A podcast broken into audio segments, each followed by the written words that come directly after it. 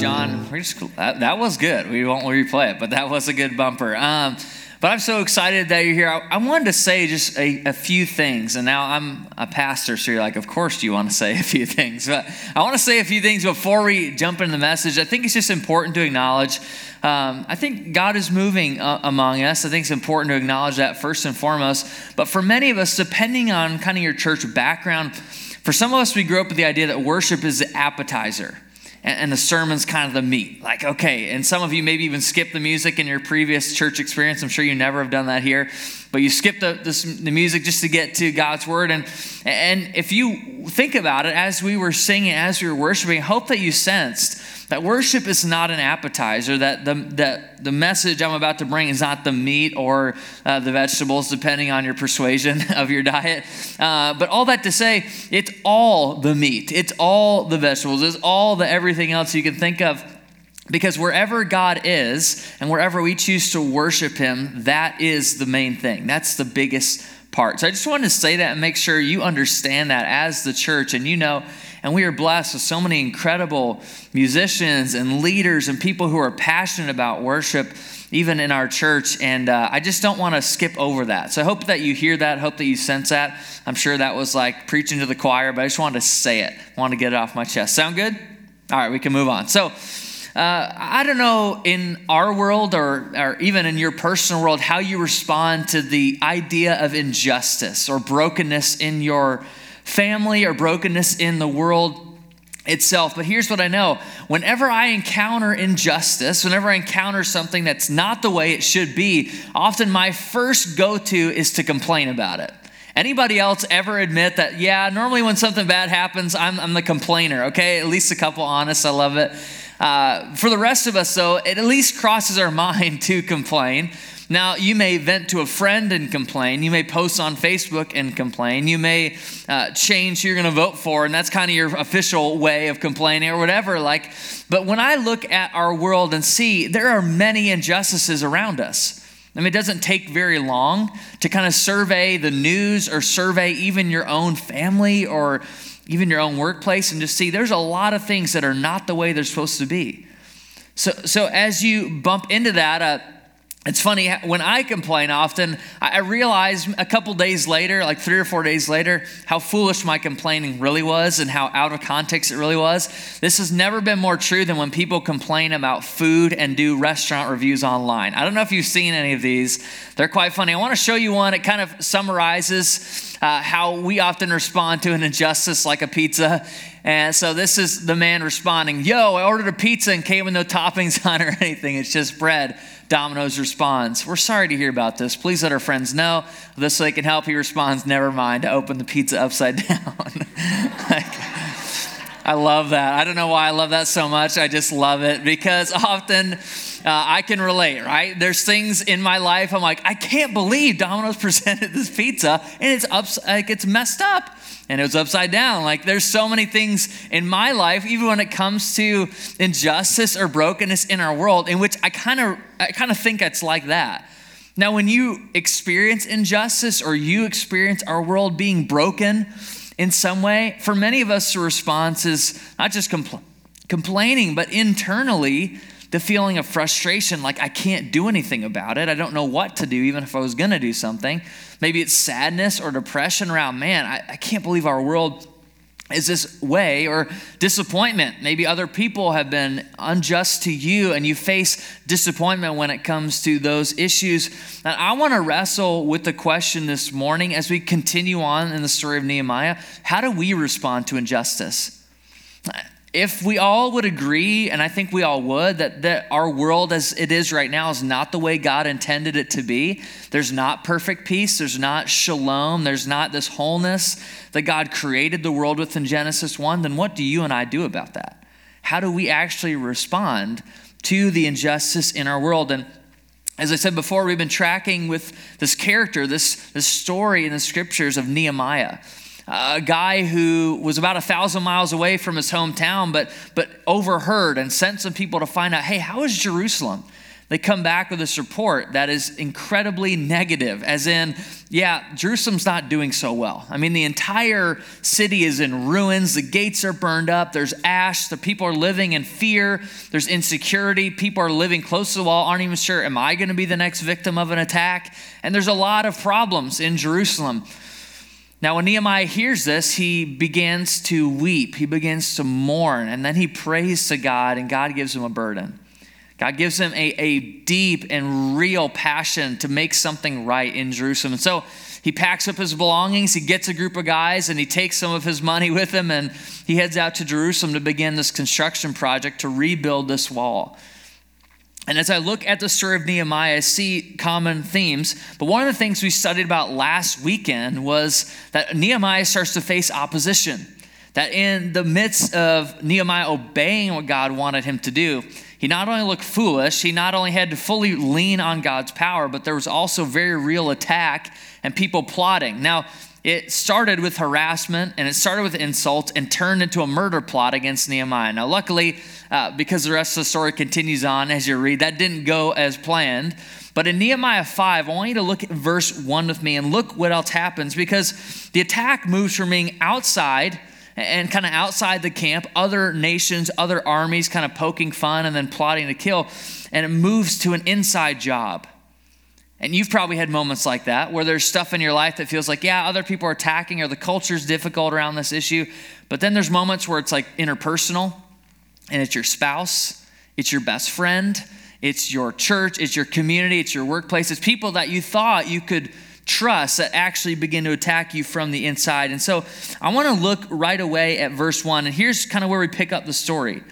Now, the men and their wives raised a great outcry, against their fellow Jews. These are, again, neighbors. Some were saying, We and our sons and daughters are numerous. In order for us to eat and just stay alive, we have to get grain. Others were saying, We're mortgaging our fields, our vineyards, our homes to get grain during the famine. We immediately kind of get peeked, uh, peek into the story that during this rebuilding project, there was a famine. People were literally going hungry without food. Verse 4 Still others were saying, We've had to borrow money to pay the king's tax on our fields and vineyards. Although we are the same flesh and blood as our fellow Jews, and though our children are as good as theirs, yet we have to subject our sons and our daughters to slavery some of our daughters have already been enslaved, but we are powerless because our fields and our vineyards belong to others. Nehemiah responds in verse 6 When I heard their outcry and these charges, I was very angry. Nehemiah continues to live out of that place of a burden, of a passion to see things right, even though they're unjust in the moment. Now, what's interesting is there's a lot of cultural things taking place. I mean, you read the word slavery, and we think back to our own nation's history. Maybe we think about uh, human trafficking. Even the largest slavery movement in our world currently exists in human trafficking. As you think about those kind of things, this is different than that. What's happening here is that uh, whenever someone in Jewish culture was in, in debt to someone else, part of the agreement, part of the way they worked that out, was basically letting their kids serve in the other guy's household, basically becoming a servant or a butler, if you will. And that's what's kind of happening. But the Jews are turning one another in on themselves. They're hungry, which being hangry is never a good thing for success. I, my wife can attest to that. Never do things go very well when you're really, really hungry. And you kind of keep playing it out. And then as the Jews were turning in one another, they had economic pressure from the king the tax rate was continuing to go up. And the people that always feel economic and social and even food related pressure are the people on the bottom. And that's true in our society as well. The people that are on the margins or the most suppressed are normally the poorest among us. And when you have a mixture of, of incredible hunger, of famine, uh, debt, and taxes and your kids being enslaved, that's just not a recipe for a good rebuilding project to keep moving along. Like Nehemiah has some very real attacks going on from the inside. But I love Nehemiah's response. If you're like an underliner or circler in your Bible, this is something to, to dwell on. In verse 6, Nehemiah says, When I heard their outcry and these charges, I was very angry. I think too often we look at the injustice in our own world And we don't always respond that way. We may respond with anger. There may be things that really tick us off and begin to burn us up inside, but often our response is not very similar to how Nehemiah does it. If you keep reading in verse 7, he says this I pondered them in my mind. He's talking about the charges, the injustice. And then accused the nobles and officials. I told them, You are charging your own people interest. So I called together a large meeting to deal with them. I love that. He's a take charge kind of guy. Verse 8, and said, As far as possible, we've bought back our fellow Jews who were sold to the Gentiles. Now you were selling your own people only for them to be sold back to us. They kept quiet because they could find nothing to say. Verse 9. So I continued, What you are doing is not right, it's unjust. Shouldn't you walk in the fear of our God to avoid the reproach of our Gentile enemies? I and my brothers and my men are also lending the people money and grain. But let us stop charging interest. Give back to them immediately their fields, vineyards, olive groves, houses, and also the interest you're charging them 1% of the money, grain, new wine, and olive oil. I love their response. Verse 12 We will give it back, they said, and we'll not demand anything more from them. We will do as you say. Then I summoned the priests and made the nobles and officials take an oath to do what they had promised. I also shook out the folds. This is so weird. Shook out the folds of my robe and said, In this way, God, shake out the house of their possessions, and anyone who does not keep this promise, so may such a person be shaken out and emptied. At this, the whole assembly said, Amen, and praise the Lord. And the people did as they had promised. There's some weird cultural things happening here. Let's just acknowledge that, okay? Uh, I will never, I promise, get up here and shake out a robe of any sort. I, I can assure you that just won't happen as long as I get to lead here. Uh, but that happens here. Uh, Nehemiah is essentially kind of publicly displaying this oath that he's telling these people who had ripped their fellow Jews off, say, You're going to go before God now. You're accountable. Like, I'm going to do whatever I can as a person in leadership, a person like Nehemiah who had incredible influence. He's part of this rebuilding project, but came from a wealthy government, was sent with financial backing. He points them back to God and then he does what he can. And I think that's one of the most powerful things about facing and responding to injustice in our world is pointing back to God and just doing what you can. Now, often that it can be that simple. And I love that in this passage, Nehemiah uses his influence to serve. Now, all of us in this room would probably not say we're, we're a real leader. Like you look at the presidency or you look at other uh, kind of positions in our world and say, yeah, that, that person's a leader. The guy who owns Amazon, yeah, he's in Jeff Bezos, he's in some way a leader in, in the marketplace. Donald Trump is a leader of our country. You can go through all of those lists but you may not feel like a leader. You may not feel like someone who has a lot of power or authority in our world, but I bet you all have one thing in common. Even if you don't feel like a leader, all of us have influence.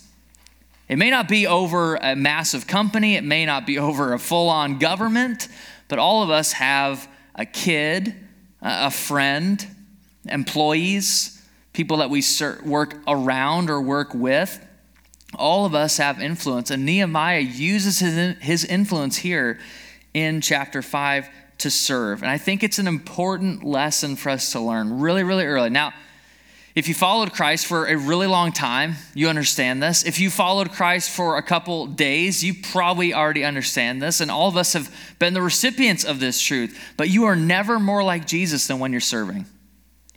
You're never more like him because the ultimate picture of the good news is that Jesus came and laid down his life. He served. He did things that other leaders, other rabbis had not done with their leadership and had not done with their influence. He laid it down, and we're never more like Jesus than we're serving. I'm reminded of that t- today because today we didn't have to set up this room.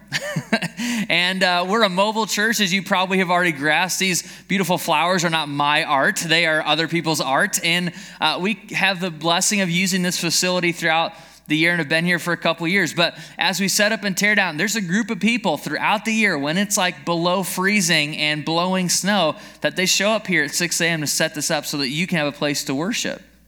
I think that's incredible. And I think when I think about that, those people who've committed to do stuff like that are never more like Jesus than when they're setting up chairs and shoveling snow. Not because it's like the most hyper spiritual thing ever, because when you're doing it, I just I tend to complain. like, can I just be honest? I, I don't always serve with an overflowing, gratuitous heart. But all that to say, when you look back over your life, the things that really shape you year over year is whether or not you've chosen to use your influence to serve, to lay down your life for other people. You're never more like Jesus than when you're serving. I think about this because I love studying the business world. I'm, I'm, a pastor, but I'm really intrigued by things that work well in business, or many of us, I mean, I'm assuming all of us come from a marketplace background, are currently serving in business and using our gifts and leveraging our abilities in the business world. Uh, but one of my kind of heroes in leadership or in the business world is a guy named Max De Pree. Now, we know him because he's from West Michigan and he's the CEO and was the founder of Herman Miller, a huge company. And he just died a couple years ago and lived in Zeeland up until that time. Now, Max De Pree is famous for saying this quote that for me really reminds me of what it means to be a leader with influence. He says this The first responsibility of a leader is to define reality, the last is to say thank you, and in between, the leader's a servant. I love that because that is incredibly true, not just in the business world, but it's true in, in the spiritual world as well. Wherever you have influence, uh, your job is not just to define reality. Nehemiah does that. Nehemiah says, How is the wall? Okay, let's find out. Let's get the facts. And then he goes and sees himself and says, Okay, we need to rebuild this wall. And in the midst of all of that, he's thanking God, he's interceding, but all the space in between the end of Nehemiah and the very beginning of Nehemiah, Nehemiah is a servant. He's using his influence to serve. We'll see how that plays out in just a moment. But uh, one of the things I love is how this chapter kind of wraps up. If you skip ahead to verse 17, uh, Nehemiah writes this that after becoming governor, so Nehemiah, who had no power, who gets elevated to this place of power, becomes the most powerful person in Judah, in verse 17 says that, furthermore, 150 Jews and officials ate at my table, as well as those who came to us from the surrounding nations. Each day, one ox, six choice sheep, and some poultry were prepared for me. And every 10 days, an abundant supply of wine of all kinds. In spite of all this, I never demanded the food allotted to the governor because the demands were heavy on these people. Remember me with favor, my God, for all I've done for these people. Nehemiah throws like the best buffet you've ever had. like in that in a, in this context in this culture that was an incredibly expensive meal. And normally for a governor to invite anybody at all to his table who was outside of the royal family or outside of being an official was incredibly rare. But here that happens, and not just a couple people, there's 150, and then he includes the footnote that all the surrounding nations were invited. This would have been hundreds and hundreds of people around this table, and it's this endless feast of the best meats and the best wines. It's this banquet he throws. He goes above and beyond, and as his power increased, so did his servanthood. So, as his influence went up, so did his serving and laying down his life for other people. He did something that, again, no other leader would have done in this scenario. And again, we read stories like this, like, yeah, that's incredibly spiritual, but does it even work? Like in the practical realm that you and I live, does it actually work? And, and I'm kind of nerding out on business stuff today, and I'm going to do one more little business thing is that uh, I don't know if you've ever been to Texas. How many of you have been to the state of Texas before? Okay, perfect. Now, this, you may not have eaten here, but there's a chance you've at least seen it. Have you, uh, Jason's Deli. Jason's Deli is a massive re, uh, kind of deli and store and restaurant for the most part throughout the state of Texas, as well as in a few other locations uh, around the country. Now, Jason's Deli does around 1.2 billion in annual revenue. I don't know where you work, that's pretty big. That's a good size chunk. But they noticed something is that over the years, their productivity, their performance, local employees started to decrease. Their sales were not headed in the right direction. They were facing increased obstacles and interpersonal problems in their stores and in their restaurants. And someone came up with a crazy idea. Maybe they read Max De Pree or maybe they studied Nehemiah. They said, What if our store managers and operators aimed to serve their employees? Now, it doesn't necessarily make sense in the business world. You probably haven't been around a lot of boardrooms in which that was kind of the outcome. It's like, yeah, we should serve our people more. That, That just does not happen. But they started to do this and they began, the store managers, the operators began to serve the employees that work there. Again, this is kind of a fast food, fast casual environment. They started to serve them. They would write them thank you notes, they would be encouraging them. They would uh, go out of their way to help them with the dirty jobs and the stuff that most managers just didn't want to do. They were cleaning bathrooms alongside of them. And Jason's Deli kept reporting increased performance and productivity. And the only shift they looked back to over the last couple years was their managers and operators began to serve. 50% of the employees at Jason's Deli were less likely to quit even after multiple years of serving in like a fast food environment because they were served because the managers and operators were actually serving alongside of them. Their productivity went up, their sales went up, they increased franchise amount. Like everything went up, everything went up and to the right. And the only shift that this modern company, not a Christian company, looks back on is like, we just started to serve our people. We just started to do things that no one else was doing. And Nehemiah does this, and we'll keep reading through Nehemiah. But the question I want you to wrestle with today is what injustice has God given you a burden for? Because maybe it's not a wall. Maybe it's not a massive construction project. Maybe you don't own a deli or a restaurant and you're like, how does this even apply to me? But I'm willing to bet that if you have any connection with God at all, that there's something that breaks your heart about our world. That there's something that when you think about it, makes your blood a little warmer maybe makes you cry, maybe makes you choke up, maybe makes you think a little bit longer about it than other things. I, I, would encourage you to, to wrestle with that. Maybe even this morning you're already doing that and you're thinking, yeah, that's that's kind of my thing. Maybe for you, it's the human trafficking issue. Maybe it's women struggling with uh, do I have this baby or not? And if I do, what do I do after the fact? Like, I don't know where to go. Maybe it's hungry kids as we serve with hand to hand. That's just kind of gotten in your bones. You're like, I don't want kids to go hungry in our community. Maybe there's other injustice or other brokenness in our world that you that you sense and God's given you a burden for it. Here's what I would encourage you to do is just to take one step today and just do something about it.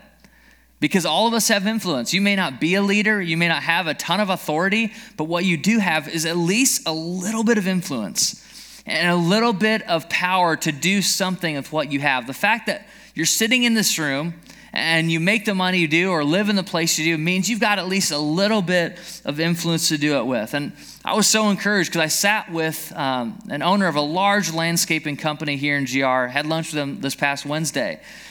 I was just asking, I knew he was a Christian. I said, How does that kind of affect how you lead in your business? How does that change, maybe as opposed to someone who wasn't? How does that shift some of the practices? He said, You know what? One of the best things I ever did was I hired a chaplain for our business.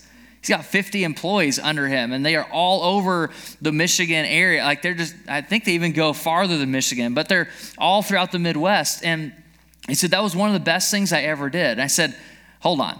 You're saying that you hired somebody to disciple, pray, and share the gospel with your employees. He said, Yeah.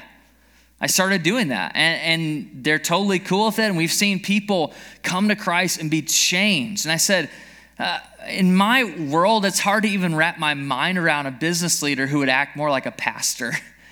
like, I just don't encounter a lot of that. You probably haven't encountered a lot of that. He was using his influence over 50, so, 50 or so employees to share the gospel with them, to use his platform, to leverage the little bit of influence he had. Not the most powerful person in all the Midwest, but what he did was leverage the influence that he had. When I look at Nehemiah's story, I think about so many of us. And I have been the recipient of other people using their power and their authority and their influence to serve.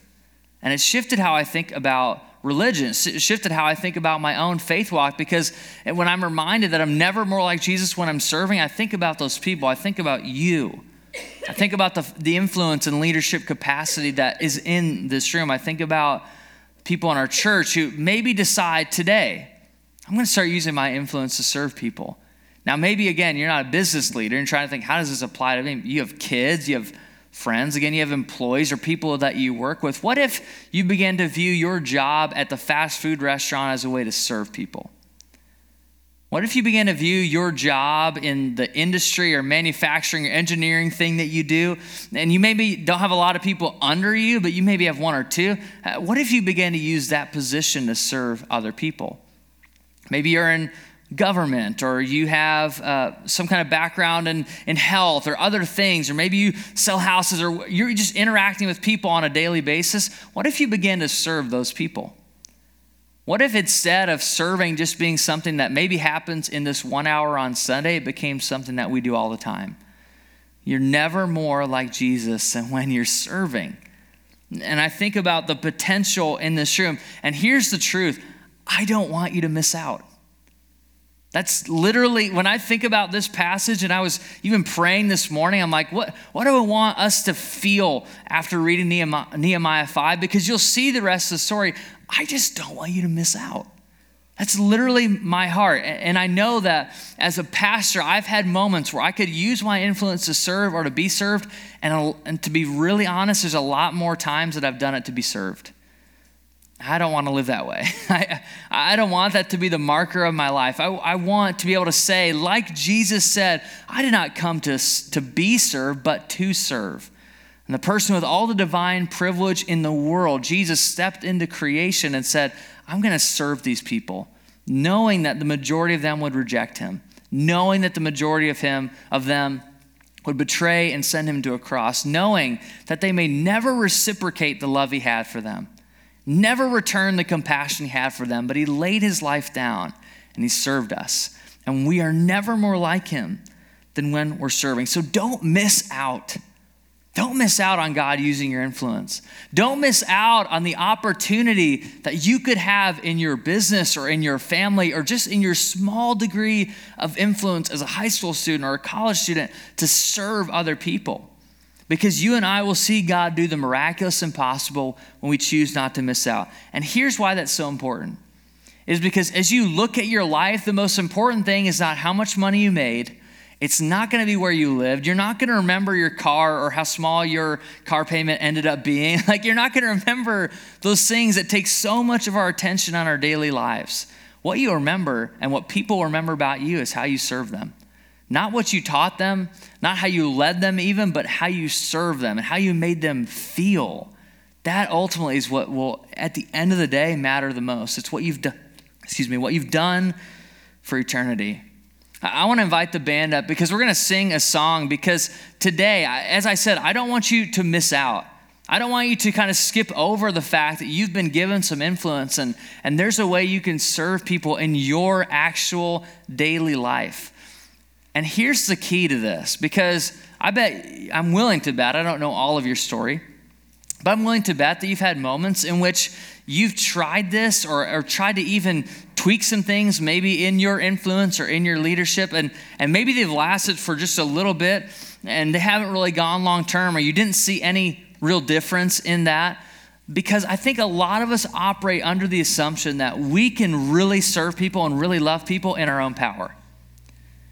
That's not true. It couldn't be farther from the truth. You will never really be able to serve and love and lay your life down for other people unless you have God's power within you, unless you have His Spirit and His presence. We sang that all morning. Like, if you don't have those things, you just will never be able to do it. It'll come from a place of, of insecurity, or maybe it'll come from a place of pride. Maybe it'll come from a place that, that you don't even know where it's coming from. But you will never really be able to serve and love people unless you have God at the cornerstone, at the foundation, at the bedrock of your life. And that, friends, for, for so many of us would make all the difference. That subtle change to not just see the injustice in our world, not just kind of complain and mourn over the brokenness and look at the walls that are torn down in our life, but to say, God, with your help, I'm going to rebuild. I'm going to find it within myself and through the power of your Holy Spirit to make things right. And you all have influence. We all have influence. And how you leverage that makes all of the difference.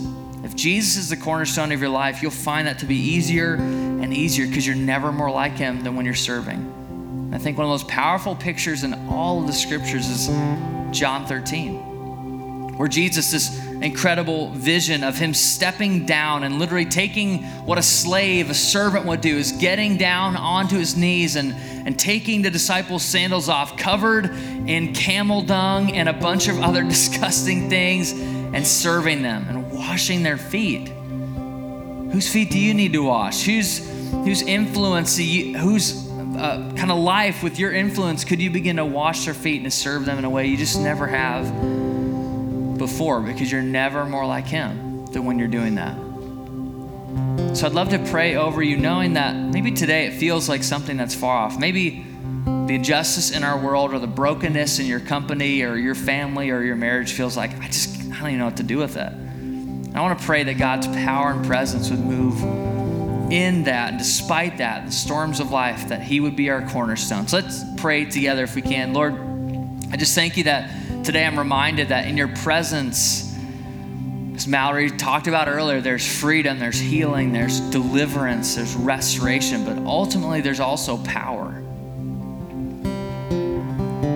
That we can serve people from a deep well. We can love people from a deep well of, of a life that's been changed by you, a life that has your Holy Spirit at work and moving among us.